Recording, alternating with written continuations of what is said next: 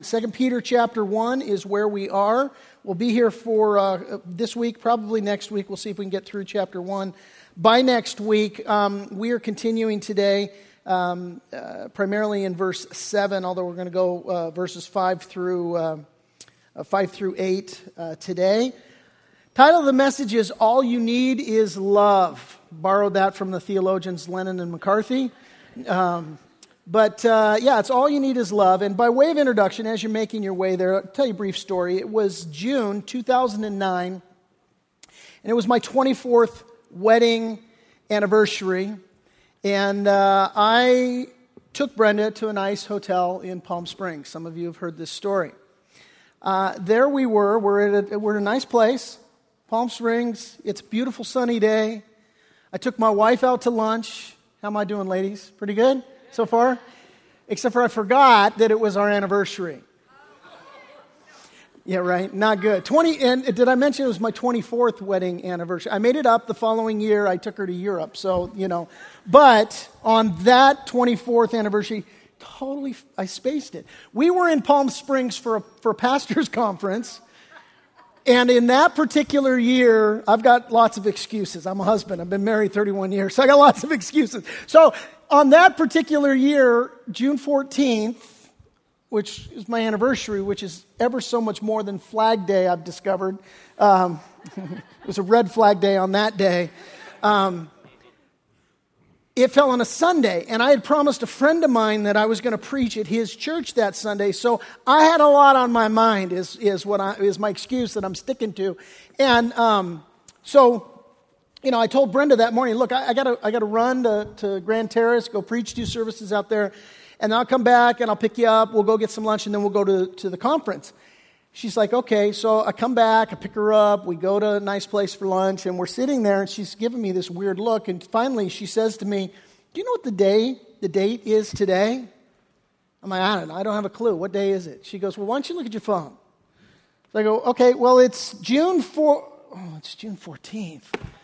I'm like, happy anniversary? uh, that went over poorly, uh, as you might imagine. Now, I tell you that story to introduce to you our subject today because the subject is love. And you see, it's not so much what we do that matters, it's why we do what we do that matters. See, the Bible says that we can speak with eloquent words, that we can move mountains by faith, that we can give everything that we have to the poor, we can even walk through fire. But if we do it without the motive of love, well, the Bible says it's worthless. And if you've been with us as we've been going through the second uh, epistle of Peter, basically what you've seen is that as Peter is opening and introducing this letter, uh, to, the, to the church there that he's writing to, um, well, his point here in the opening verses is, is that Christians need to grow up and that we need to be fruitful in our lives. And in order for that to happen, well, Peter says there's things that we need to add to our faith. And so, for the last three weeks, we've been building on two principles. The first principle is this that fruitful growth requires purposeful participation on your part and on my part. Just as we add things to our life to grow up physically, when we mature and move out of mom and dad's house and start, you know, becoming an adult as, as we ought to, um, just as we add things to our life spiritually or physically to mature, so too we have to add things to our life spiritually to mature in the faith. That's the, the first principle we're building on. Second principle is a cousin to that, which basically is hey, fruitful growth follows a practical path. It follows a practical path. So, Peter here, he's outlaying, out, outlining, laying out for us this practical path, and this is what we've been looking at for the last several weeks. He says this in verse 5 But also for this very reason, giving all diligence, add to your faith virtue, to virtue knowledge, to knowledge self control, to self control perseverance, to perseverance godliness, to godliness brotherly kindness, and to brotherly kindness love. For if these things are yours, and abound, you will be neither barren nor unfruitful in the knowledge of our Lord Jesus Christ. And so Peter here, he says, look, you, you got to grow up, you got to mature, things that you got to add, start with virtue. We've seen that that means moral excellence. The idea is that as Christians, the word to fulfill our God given purpose, and that is to glorify God and to reflect Him in our actions. Now, this is something that we do cooperatively with God. The Bible says that we are to work out our own salvation with fear and trembling, for it is God who works in you both to will and to do according to his good pleasure. And that's good news because that means that when we're called to live in a morally excellent way, that not only is it our efforts to do that uh, that make that happen, but also God meets us in those efforts and he equips us to live in that morally excellent way. So Peter says, add this to your faith. Then he says, add to virtue, this moral excellence, he says, add to virtue knowledge. Now, Warren Wiersbe describes this word knowledge as knowledge that is growing. Uh, the idea is that the more you know Jesus, the less that you're going to sin. Peter goes on, he says, add to knowledge self control. And again, the idea is that as you know and grow in Jesus, the better able, able that you're going to be to control your behavior. He then says, add to self control perseverance. Perseverance, the, the word basically in the conveyance of this, it's the idea of remaining strong in the face of hardship and adversity. Um, and, and it has a forward look to it. And so the idea here is this that, hey, when you go through difficulty, when you go through trial, perseverance says, you know what? I'm God's kid and he hasn't lost my address. He knows who I am, and he's creating me to be who he wants me to be. And so I'm going through difficulty, I'm going through trial. Just as the psalmist said, Yea, though I walk through the valley of the shadow of death, I will fear no evil, for thou art with me. And so the attitude of perseverance is to say, whatever this hardship is, I'm going to look forward by faith through it to say, God hasn't left me. He hasn't forsaken me because He promises me that He'll never leave me and He'll never forsake me. But rather, God's allowed me to go through whatever this is for my good. Romans 8 28. And all things God works together for good to those that love Him and are the called according to His purposes. Well, then Peter says, add to perseverance godliness. We looked at this last week. The idea of godliness is a devout reverence for God. Um, the idea is that your, your behavior should be God like, that your, your actions and the way that you live out your life should be a reflection of true religion or true worship. And he says, so that's what we're, we're to add a godlike aspect to the way we carry ourselves. Well, then he says, Add to godliness brotherly kindness. Um, this, this phrase, brotherly kindness, the idea is that we are to endeavor to love our brothers and sisters in Christ. Well, now that brings us to the command that he, then he finishes with here. And uh, what he finishes with is this command to love. Now, the idea is that over and above brotherly kindness, the Bible talks on and on a bazillion references in Scripture, you know, just among them John 13 35, John 15 12, 1 Thessalonians 4 9, 1 John 3 11. All of these exhortations that we're to love one another as brothers and sisters in Christ. Well, the Bible says that over and above that, we're to love those who are unlovely, we're to, to we're to bless those who persecute us. We're to, we're to love those who spitefully use us. We're to love the person that cuts us off in traffic. We are to, and we do such a good job of it here at the church, don't we? Somebody comes in, well, oh, yeah, go ahead, it's all right. And then something happens when we get out on Paba, we don't act that way, right? And so we're to, we're to love one another regardless of whether we're Christians or not. And this has to be the foundation of every other action. That's the idea of adding love to our lives. And Peter says this in verse 8, if you'll take note. He says, If these things are yours and abound, you will be neither barren nor unfruitful. Now, when he says that, he's, it's not just saying, you know, two different words to describe the same thing. You won't, you won't be barren and or unfruitful. No, they're both distinctly different things. First of all, barren. Here's the idea. When he says, if these things are yours and abound, you're not going to be barren. What, does it mean to be barren? Here's what that means that word means that you, you yield no return because of inactivity. That's what it means.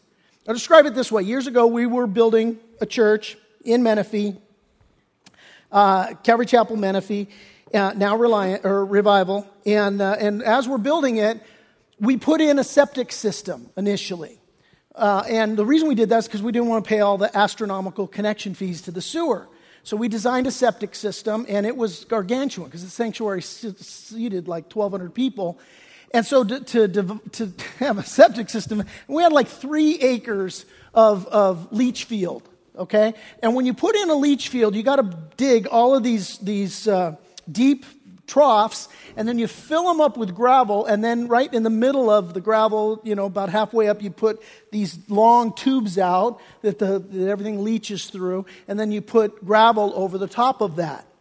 And so, because you've got these long tubes, they're, they're delicate, and you can't use heavy equipment to put the gravel in on top. You have to shovel all the gravel in by hand. So, three, three acres of gravel, right? So, we get these guys out. We, have, we, we need help. And so, in addition to, to you know, the workers that we had assembled, we got a group of guys from U Turn for Christ, a drug and alcohol rehab.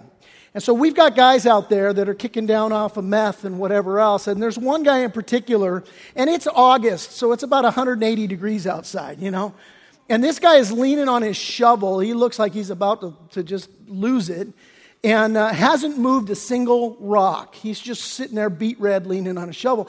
And the superintendent of the job, he leans over to this kid and he goes, Hey, if you start, you just might finish, you know? And the picture there is this idea of being barren. He hadn't done any work. And so he would yield, if he continued in that attitude and that orientation throughout the whole day, he would yield no return whatsoever because of inactivity.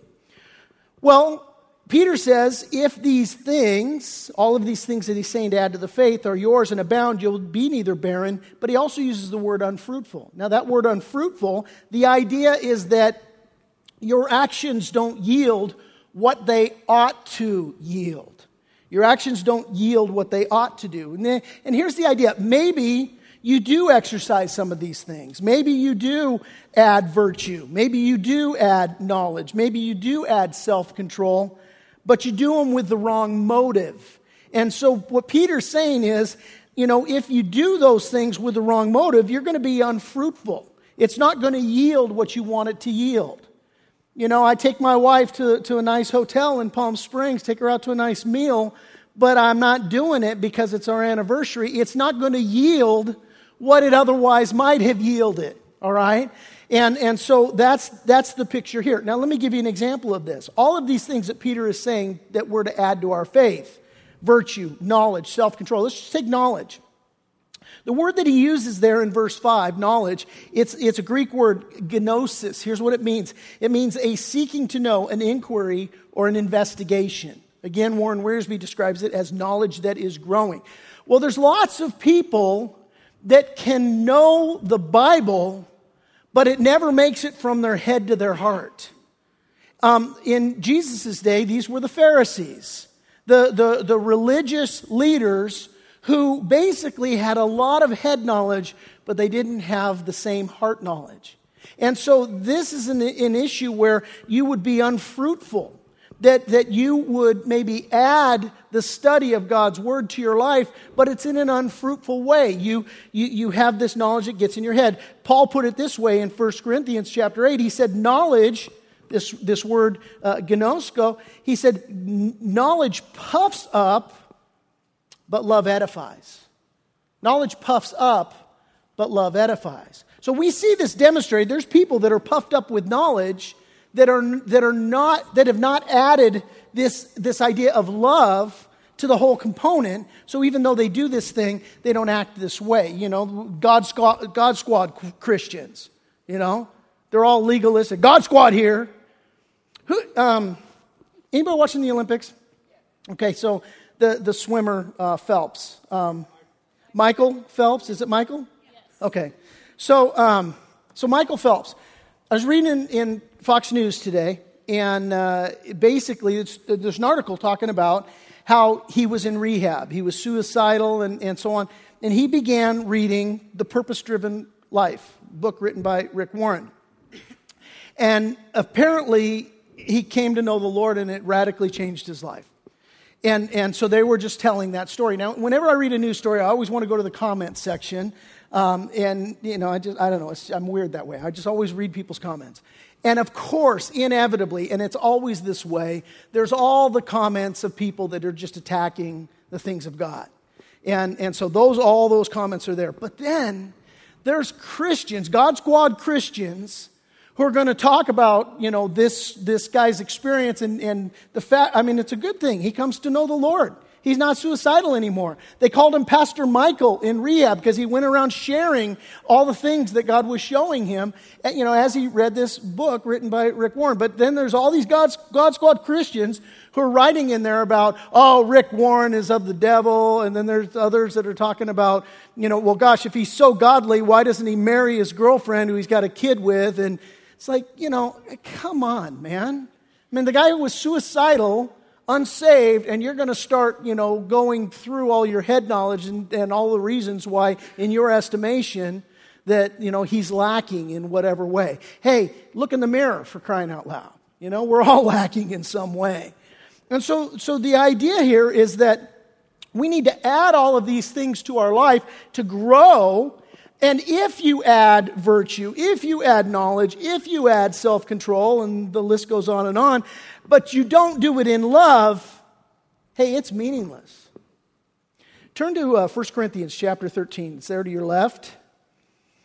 We're going to go to the quintessential New Testament book on love. 1 Corinthians chapter 13, we'll pick it up in verse 1. The Apostle Paul speaking, he says, Though I speak with the tongue of men and of angels, but have not, lo- but, uh, have not love, I've become sounding brass or a clanging cymbal. And though I have the gift of prophecy, and I understand all mysteries and all knowledge, and though I have all faith so that I could remove mountains, but have not love, I'm nothing. And though I bestow all my goods to feed the poor, and though I give my body to be burned, but have not love, it profits me nothing. Love suffers long and is kind. Love does not envy. Love does not parade itself, is not puffed up, does not behave rudely, does not seek its own, is not provoked, thinks no evil, does not rejoice in iniquity, but rejoices in the truth. Love bears all things, believes all things, hopes all things, endures all things. He says at the beginning of verse 8 love, it never fails. The Bible has a lot to say about love. For starters, love is God's gift to us. John 3:16. For God so loved the world that he gave his only begotten son, that whosoever would believe in him should not perish but have everlasting life.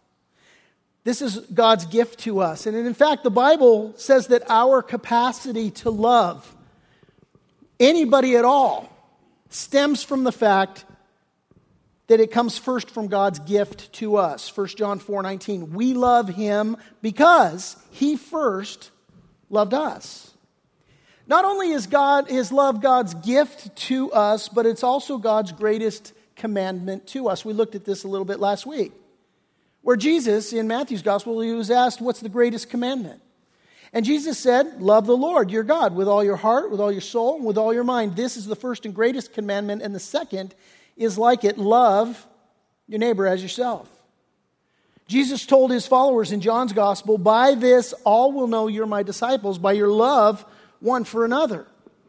And again in John 15, 12, Jesus said, This is my commandment that you love one another as I have loved you. Now it's interesting, in every single one of those examples, and all throughout, as we read in 1 Corinthians 13, these mention of love, it's all one Greek word the words agape. Most Christians, if you've been in a church for any length of time, you've heard this word agape. Agape is the noblest word in the Greek language that speaks of love. It's the most noble word you can use when referencing love, and it's used about 320 times in the New Testament to speak of the love of God towards us and the love that we are commanded to have one for another. It's a love of esteem. It's a love of sacrifice. Agape is a love that is others focused, which is everything that you and I are not in our natural selves. It's a love that thinks of others all the time. And because it's an unconditional love, which is by, by definition what agape is, it's unconditional. Because it's unconditional, it keeps on loving even when the object that, is, that the love is directed towards isn't deserving of that love. It keeps on loving even if the object that is focused on, the person that it's focused on, is unresponsive, unkind, unlovable, or unworthy. That's the nature of agape love. In other words, it desires only your good only the other's good. It, it, it's a consuming passion for another person's well being. I mean, just take a walk with that. Do, are we, do we have a consuming passion for other people? Not always, not a lot, you know? And that this is yet what it is. Now, in, in the English, we've only got one word for love love, right? The Greeks, they had a bunch of different words for love. And, um, you know, so they got this word agape, which is all the things I've just described. But then they also have other words, and it's useful for us. I'm not going to go over an exhaustive uh, looking at all the different Greek words for love, but I'm, I am going to look at a couple of them with you. And it's helpful simply because, you know, if, if I say, you know, I love you or I love something, um, it's just going to be that one word. So, you know, I love hot dogs. I love pizza, pepperoni pizza. I especially love cold pepperoni pizza, like the next day. That's my favorite. Um, I, I, I you, you, like I can tell. Um, I, I love, I love hockey. I love hockey fights. That's why hockey exists anyway. And so I love that. And I love my wife. So if I love all of those things, hopefully I love my wife a little different, but you wouldn't necessarily know because I lump her in there. You might assume it, but, but there's no guarantees because I haven't, I haven't quantified it, right? So the Greeks quantify it with different words, and it's useful for us to look at these different words because they help us to evaluate the state of our love. And so let's, let's consider one. We'll start with the Greek word eros. Eros. It's a, it's a love of passion. This is often described as sexual love because this is where we get the word erotic from. Now, the basic idea of eros is this it's an emotional involvement based on body chemistry. Okay? We deal with this when we're discipling teenage boys. He's like, she's hot. Yeah, so is hell. You know, it's an emotional involvement that's based on body chemistry. So, the thing about eros, and this is, this is fascinating, when you consider it, it's directed towards another person, but it actually is done so in a very selfish way because it always has yourself in mind. So even though, there, though there's an object of your affection, it's a self centered objectification. That's what, that's what Eros is. In other words, Eros says, I love you because you make me happy. Take a walk with that. Does that sound familiar? Talk to an, a divorce attorney. She doesn't make me happy anymore, man. I don't love him anymore. See, this is, these are some familiar things. Eros love, if your relationship is predominantly built on it, and I'm just going to use marriage as this as to, define this, but it, it, obviously, love isn't just confined to our marriage relationships. But eros, if, if this is what your marriage is comprised of, is a huge problem because what happens if the characteristic changes? I love you because you make me happy. What if you don't make me happy anymore? Wives, what if your husband married you because you're a size two, and then a few years into the marriage, you're on your fourth kid, you know? It's like, hey, I ain't a size two anymore. Don't expect it, Jack. It ain't going to happen, you know? But what if that's the sole extent of your marriage relationship? Well, then you're going to have some problems. He's, you know, the result is, hey, you know what? I loved you when you were size two. I don't love you anymore. That's Eros. Now, Eros only looks for what it can receive, and it doesn't give. And if it gives, it gives with a selfish motivation to get something in return. That's the idea of eros. Um, and if it fails to get what it thinks it should get or what it seeks to get, then what results is bitterness and resentment. And so that poses a huge problem. And understanding the philosophy of Eros, basically, it's this it's that being loved depends on being attractive in some way to another person. That's the essence of Eros. Being loved depends on being attractive to some other person. Now, I'm the youngest of three children, and I have two older sisters. Um, mom, two daughters, a wife. I, I, I, I understand, as much as any man can understand women, to know this that women deal very difficultly with this whole issue of attraction. And that it becomes this, this constant threatening thing. Am I pretty enough? Am I good enough? Am I lovable? And, and this whole issue of, of eros, especially when it's, unhealthy, it's present in an unhealthy way in a relationship, it can absolutely ruin your life. I know of a couple several years ago, it had nothing to do with this church, but I know of a couple that well, their marriage relationship pretty much was almost exclusively based on, on, on, Eros love for the husband's part. I mean, regularly to his wife, it would be, you know, hey, honey, you're getting a little heavy. You need to lose some weight. Uh, hey, you sure you want to eat that? Hey, you need to go to the gym. Hey, why don't we get you some plastic surgery? And for this poor woman, it was, it was always about Am I pretty enough? Am I thin enough? Am I acceptable? Am I lovable? And I don't know, maybe that's something that you're dealing with today. Eros. The philosophy is being loved depends on being attractive in some way to another person. Listen, it's telling that you will not find Eros used in the New Testament. Now, that doesn't mean that being concerned about your partner, your spouse's happiness, being concerned about your spouse's appearance, um, or how you appear to your spouse, that doesn't necessarily mean that those are unimportant in a relationship. Certainly they are, but it has to be in, in, in a healthy sense.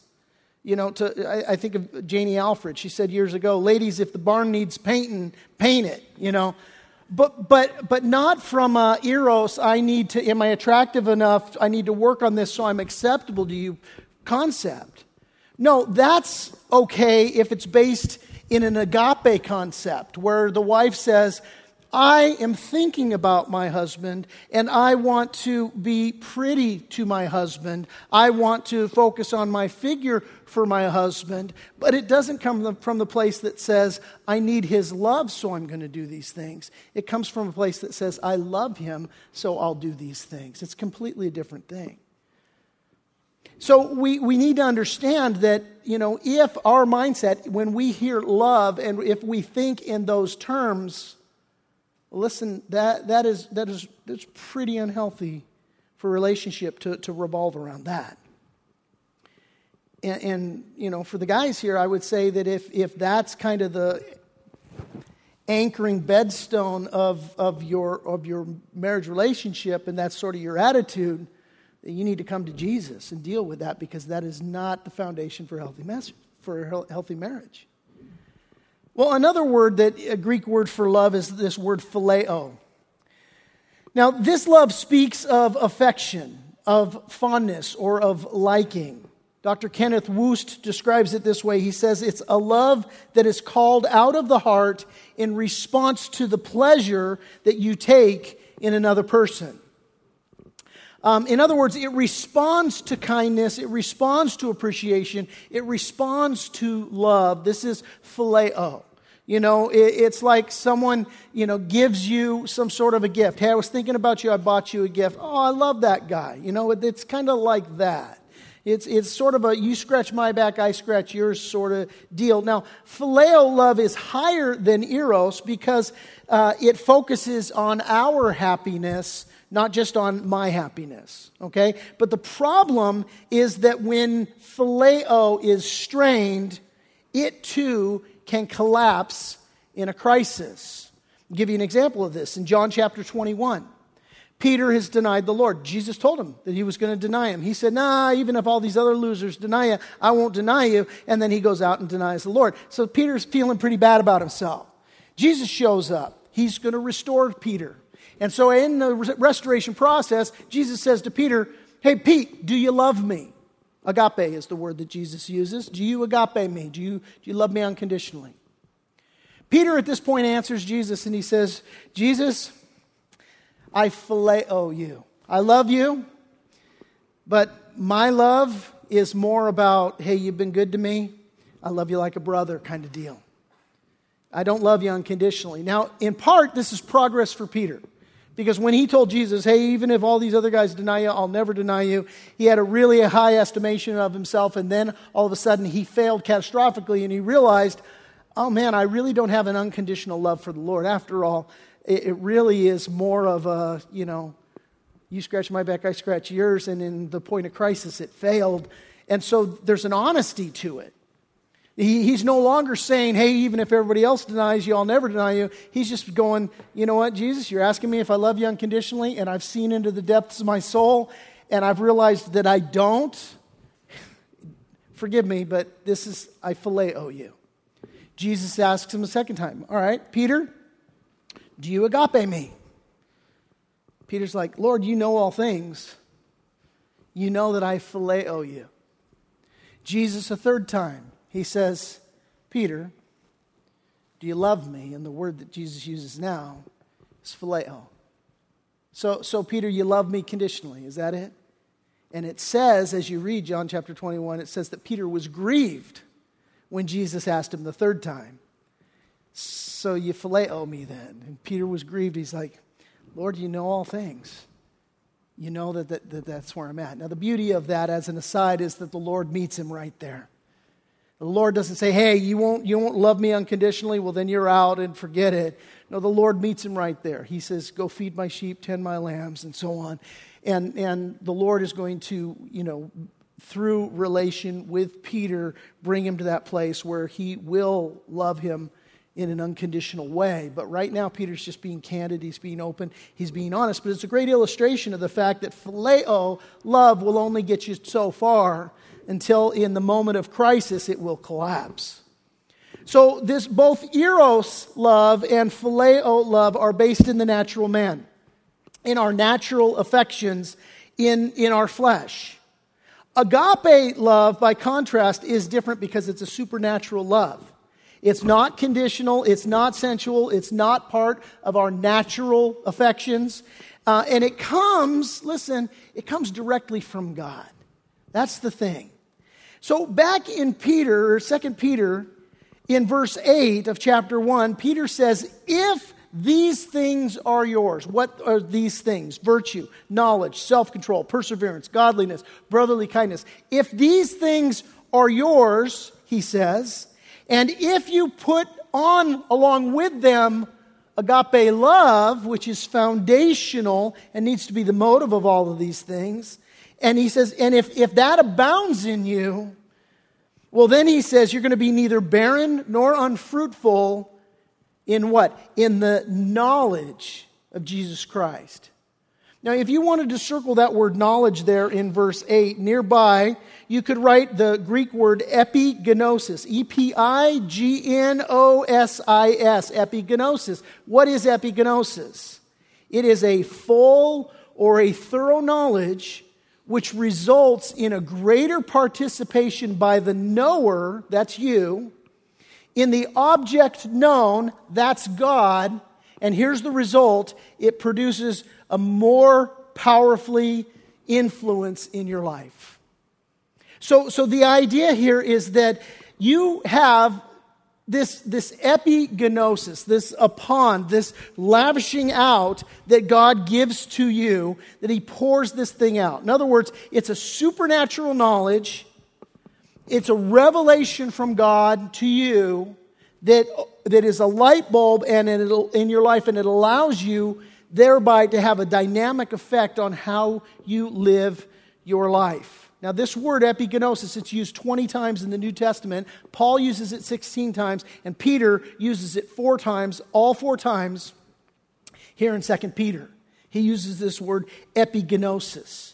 This, this supernatural revelation knowledge that God imparts to you, and in the process, He empowers you even more to produce fruit. Now, let me give you a good picture of, of what happens in this epignosis process. In, in, um, in Ephesians chapter 5, verse 25, you don't have to turn there, you can if you want, but verse 25, familiar verse should be to most Christian men it's husbands, love your wives as Christ loved the church. The word is agape. Husbands, love unconditionally your wives just as Christ has known you, uh, just, just as Christ does the church. The, the issue here is that, well, as Christ loved the church, as we have that epignosis, as we in relationship with God, as He reveals Himself to us, the goodness of Jesus, as we participate cooperatively with God to know Him better, and as God pours out this epignosis, this supernatural knowledge upon us, well, then what happens is we know Jesus, we know Him intimately, we know Him personally, and we understand what He's done for us we understand when, when we read in Ephesians 5.25, husbands love your wives as Christ loved the church. Well, I understand how did Christ love the church? That Jesus hanging on the cross, as they're spitting in his face, saying, Die already, he's saying, Father, forgive them. They don't know what they're doing. And then what happens is, is I know, and if I understand, and as I grow in this revelation from God of His love for me, well, then the more powerfully I'll be influenced to love my wife. Okay? And so what happens then is that eh, now, having been powerfully influenced by God through this epignosis, now I can say, God, I'm going to love her. Father, forgive her. She doesn't know what she's doing in this situation when she's being unlovely or whatever it is, and it works both ways. Look, how is this possible? Guys, let me ask you how is it possible for you to love your wife unconditionally like Christ loved the church? how, how is that possible? It's a trick question. It's impossible, okay? You can't do that. It ain't in you. You don't have enough try in you to agape your wife or anybody else for that matter. Why is that? Well, because it's not something you manufacture. Absolutely, it is, it is not you, and it's not something that you can manufacture. It's something that God supernaturally grows within you. I'm reminded of that joke about the scientist who goes to God. He's like, hey, you know what? You're obsolete. We don't need you anymore. Turns out we can do organ transplants. We can, like, you know, create embryos in, in test tubes and all of that stuff. So, God, we don't need you anymore. God says to the scientist, Oh, you think you can create a man out of the dirt? He goes, Oh, I don't know. I'll give it a try. He reaches down to grab some dirt. God's like, Hey, get your own dirt. it's not something we can produce, we can manufacture. It's fruit that happens in our lives. See, if you read in Galatians 5:22, it talks to us about the fruit of the Spirit. It says the fruit of the Spirit is love, joy, peace, patience, kindness, goodness, faithfulness, gentleness, self control. These things are, are a fruit of the Spirit, and, and, and we are called as Christians just to produce fruit. How do we go about doing that? I'm glad you asked. Turn to John chapter 15. I'm going to finish up here in John, and we'll pick up 2 Peter again next week. But John chapter 15, the question is and how am I going to produce this fruit of love? If I'm called to add love to my life, well, how do I go about doing that? Here in John chapter 15, Jesus talking to his disciples, he's explaining that he's the true vine. And, uh, and that we are branches that need to, to abide in him. We'll pick it up in verse 4. He says, Abide in me, and I in you As the branch cannot bear fruit of itself unless it abides in the vine, neither can you unless you abide in me. Get your own dirt, is what he's saying. Verse 5 I am the vine, you are the branches. He who abides in me and I in him bears much fruit, for without me you can do nothing. Get your own dirt. Verse 6 If anyone does not abide in me, he is cast out as a branch and is withered, and they gather them and they throw them into the fire, and they are burned. If you abide in me, and my words abide in you, you will ask for what you desire, and it shall be done for you. By this my Father is glorified, that you bear much fruit, so you will be my disciples. Peter's the whole point in the opening of the epistle. Bear fruit, grow up. You need to bear fruit. Jesus says you have to abide in me to bear fruit. Verse 9 As the Father loved me, I have loved you. Abide in my love. If you keep my commandments, you will abide in my love, just as I have kept my Father's commandments and abide in his love. These things I've spoken to you, that my joy may remain in you, and that your joy may be full. This is my commandment, that you love one another as I have loved you. Greater love has no one than this, than to lay down one's life for his friends. You are my friends if you do whatever I command you. No longer do I call you servants, for a servant does not know what his master is doing, but I have called you friends. For all things that I heard from my Father, I've made known to you. You did not choose me, but I chose you, and I appointed you that you should go and bear fruit, and that your fruit should remain, that whatever you ask the Father in my name, he may give you, verse 17, these things I command you that you love one another. Love, love, love. It's the word agape. Now, he also uses the word abide here. It shows up a few times, if you didn't notice, 10 times, as a matter of fact, in just a few short verses. He says, Abide in me, abide in me, abide in me. You want to love, abide in me. And that word abide, it means to remain, to stay, and to live. And it pertains to place, time, state, or condition.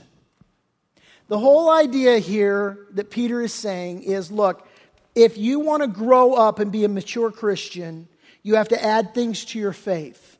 You have to add them regularly. You have to add them systematically. You have to add virtue and knowledge and self control and perseverance and godliness and brotherly kindness. And listen, they're all useless if they're not done in love. And so you have to add love. And so for us today, the lesson is this we need to abide in the Lord Jesus Christ. The lesson for us today listen, for some, we need to deal with this issue of if I'm not pretty enough, I'm not loved, I'm not lovely enough, I'm not, I'm not worthy of love.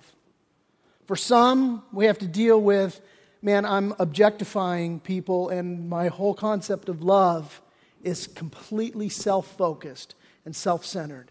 And I need to repent of that. Three questions with some sub questions I want to leave you with just to take a walk with this week. I'll leave them on the screen. You can take a picture with them if you want because there's a lot to write. But listen, first question Am I truly abiding in Christ? Take a walk with that. Am I truly abiding with Christ? Here's some, some sub questions, clarifying questions. How is it reflected in the places I go? How is it reflected in the use of my time? How is it reflected in my state of mind? How is it reflected in my condition of being? Am I truly abiding in Christ? Second question Is my love more agape oriented or carnally oriented? Is it more agape, unconditionally oriented, or more carnally oriented, more towards the flesh, eros, phileo, and so on? And some subpoints. Do I have an unhealthy focus on myself? Do I have an unhealthy focus on being loved or the need to be loved? And I close with this question Am I characterized as a consumer in my relationships or as a contributor?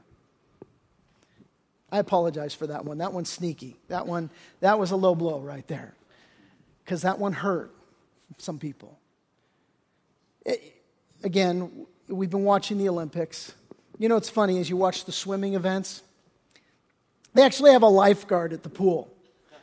This guy is sitting there. I mean, you talk about like a kickstand on a Sherman tank. You got a guy sitting there, and, and somebody made the comment online this guy is the poorest swimmer at the pool, you know, the lifeguard. Everybody else, the best swimmers in the world, and you've got a lifeguard who's there. Now, a lifeguard, his job is to save somebody who's drowning. And you know, if those of you who have been a lifeguard, um, the, Pastor Mike was telling me he used to be a, a lifeguard. When somebody is drowning, a lot of times, if you go up to get them, they'll actually they'll pull you under. They'll drown you. Why? They're a consumer. They're like just consumed with the I just need to be rescued.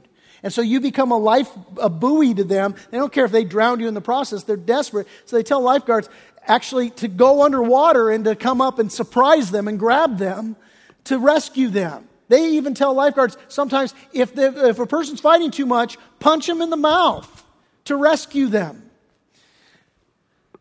Some, I'll just say it this way so it's not too threatening or, or, or confrontive. Some of us are consumers where our relationships are concerned. And what we, we're sucking people dry. And people become a commodity to satisfy or satiate my need for love. And if that's you today, God would, would speak to your heart today, I hope, and pray and tell you that that's not where He wants you to be. And you need to come to the place to where you allow Christ to rescue you, where you allow your esteem to come from Jesus Christ and you receive His love because He does love you. And to you, He's valuable. You're so precious to God that He would send His only begotten Son to die on a cross so that you might have life.